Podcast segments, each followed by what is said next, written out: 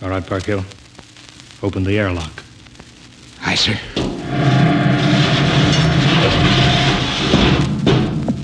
Hi, this is Steve. I hope you had a nice time with your family and friends with Christmas. I had. And I hope the food was great, so I can imagine this is the best time to dance some calories away. This week's episode is provided by one of our residents, Martin Ace. As usual, he delivered a great set. You will hear tracks from Damien Fisher, Dave Vincent, Sebastian Santo, and many more. Welcome to Low Frequency.